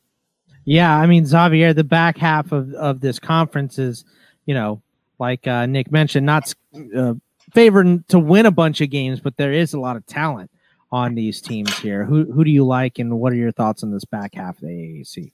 Yeah, so I, will be brief because I got a quick rant to go on uh, about one of these teams. Uh, but but I, I, really like I think Tulane is one of these teams that was really weird last year. You know, the first five games they started five and one, uh, and they kind of just you know nosedive towards the end of the year. But I think that was due to the fact that they actually were playing competition that were better than them towards the back half. And so I really feel like the schedule change that they've had to do and had to go into now with the, the coronavirus is really going to hurt them as far as from a winning standpoint. I think they're a team that could win about three to four games. Uh, but out of their 12, I don't see them making it to another bowl game. I just think that there's too much of a talent edge that the rest of the conference has. Uh, and I'll get to that in, in, just a second. When it comes to Temple, this is a team that reminds me a lot of Cincinnati without the offensive talent. Uh, Temple was a team that won on defense. That's how they got it done. I, if I'm not mistaken, they won a game last year that was like 13 to 10. You know, they don't win pretty. They don't, you know, put up a lot of points. They could have that offensive talent this year, though. They, they absolutely could. Uh, but I, but we we know that their defense is what because it's what they're going to put their hat on and what they're going to have coming to to play week in and week out. Uh, I just don't know and that's the biggest thing with these guys. I don't know yeah. if their offense is going to come to play this year. I know that that defense is going to be somebody that you have to contend with on every snap. But the offense, you know, punting the ball six times a game is going to leave you vulnerable at some point defensively. With Navy, Malcolm Perry's gone. I just think that they're losing too much production offensively from him leaving. Uh, to, to, to special player. Yeah, you know he, he was. Yeah. yeah, and you don't get one of those every single year when you're at a Navy. You know, Nick, you hit it right on the head. With the way with the way that they recruit, it's like every two or three years they get a guy and they come in, he balls out, and they give him a chance to win nine or ten games. With him gone, I don't see anybody right now that's going to take his role immediately. Uh, Was there anyone in between Keenan Reynolds and Malcolm Perry? Uh, Zach Ab Abney Abby. Uh, Abby. Okay, mm-hmm. you're right. You're right. I was just wondering, did they go straight Abby? from? Yeah, AB. Mm-hmm. That's who it was. Mm-hmm. Yeah. So I just don't think that the the production offensively will be there for them this year to make up for it. Um, mm-hmm. I think Nick has been scared straight out of USF. This is a team that last year we had, I think, winning eight or nine games. Yeah, and, and, and I think that you know this USF team is talented. They've got the same talent, in my opinion, uh, close to of anybody else in the in the conference. My only issue with USF is I and I'm not blaming you, Nick. I'm a little scared on them too. I'm a little timid when it comes to picking them as one of as a team that could you know win most of their games. But you know they only they're playing Memphis, US, UCF, and, and Cincinnati. But you look at the rest of their schedule. They play Eastern Carolina. They play Tulsa. They play Navy. They play Temple could they win all four of those ball games and, and get to themselves to a, a six win season, a five or six win season? Absolutely, with the talent that they have on their ball club. I just think no, I just think we've been scared a little bit because last year we had USF as one of these teams that could really run the table, and they pooped the bed. So I think that you know that, that was kind of one of those situations. Yeah, you're you're absolutely right, and I, I totally glossed over that. I mentioned that we missed so badly on Cincinnati, but USF really missed. I, I uh, and I learned some lessons. I think. I think USF actually taught me, uh, you know, made some changes based on how um, USF, you know, not not. It wasn't just because of them, but mm-hmm. but you know some some lessons that they showed. Perhaps uh, we were overweighting experience a little bit, especially with some of the the transfer guys and, and things like that. And you know they had a, a big time you know power five transfer quarterback at running back, and so that was that was lifting up. But yeah, you're absolutely right. I think USF, if memory serves, we had them favored over uh, Wisconsin in week one, which uh, mm-hmm, they mm-hmm, lost mm-hmm. what fifty to nothing or something. So. They lost. yeah, it was. So yeah, yeah, USF was definitely a, a a downer for us, but SMU we did really well on. But yeah, uh, we learned we learned a little bit from from USF. You're, you're, right to bring that up, rightly so. Don't let me forget that because certainly. Well, I mean, you're not the only one that was wrong on USF. So yeah. is USF. That's why they fired their coach. You know, so I mean, come on. Yeah, I, I agree. And, and to just wrap it up, I think I think you're right. I think Tulsa is a team that I, I, want to say is going to get back to the glory days from about three or four years ago, but I can't say that right now. They just don't have that trajectory about them that tells me that Tulsa next year is going to make a step in the right direction. They might be stagnant and make a similar step and, may, and be linear again. Uh, and maybe they play better but don't have the same results. But that's what I'm looking for for Tulsa next year is how well do you play, not necessarily your record. Uh, with Eastern Carolina, it's kind of the different. I, I want to see them get better record wise because uh, they played – in a lot of games last year. They were in a lot of ball games. They just could not ever finish a single one of them, uh, which is why they had the record that they did. But to say East Carolina last year was a bad football team, I think would be going a little bit too far. And I think that would, you know, when you look at purely just record, you know, that's taking that's not taking into account, uh, you know, the, the close ball games that they played. I mean, you know, they lost to Cincinnati by three, they lost to SMU by eight. You know, these are teams that finish at the top half of the conference that they're barely losing to. Uh, so I think that you know Eastern Carolina, I want to see those close games turn into wins for them next year. Uh, you're saying that no longer will quarterbacks be hitting their hand with a hammer to try to get out of playing for them. Right? Yeah, you, you did hear that story about Gardner Minshew, right? And that's yeah. what he was trying to do. you know. So, uh, yeah, they're better than that. So It happens. Uh, uh, that is that is it for this week. Uh, so we we've got. I think are we done with conference previews at this point? I, I think we're out of conferences now, aren't we? Yeah, I mean, we we haven't really talked to. There are three teams we haven't talked about really: Liberty, Army, and New Mexico State. Because we we hit on BYU a little bit, and, and of course Notre Dame. We hit Army's good, and the other two suck. See, I did that. Yeah, you. there you go. So other than that, we, we might carve out a, a few minutes to talk about those uh, if if we're able to uh, talk about actual college football in, in the coming weeks. But yeah, we, we got to sort of figure out a figure out a schedule from here on out of what we're going to be talking about. It's going to be read and react. You Yeah, know, from, from this point on, For that, sure. that's that's what it's going to be. So we will we will be back, and Nick has mentioned this to the Patreon subscribers and to anyone here. We're going to be doing a weekly show, uh, whether there's college football or not, because there's always stuff to talk about in the college football world. So you know, it may be a while till we get the games. You know, depending on what these conferences all end up deciding. Looks like we're at least going to try to play some games. So we'll be previewing games. It seems like somewhat soon, but uh, we're not going to write it in stone yet until we get there. So, uh, you know, fingers crossed from all of us that we get some college too. football.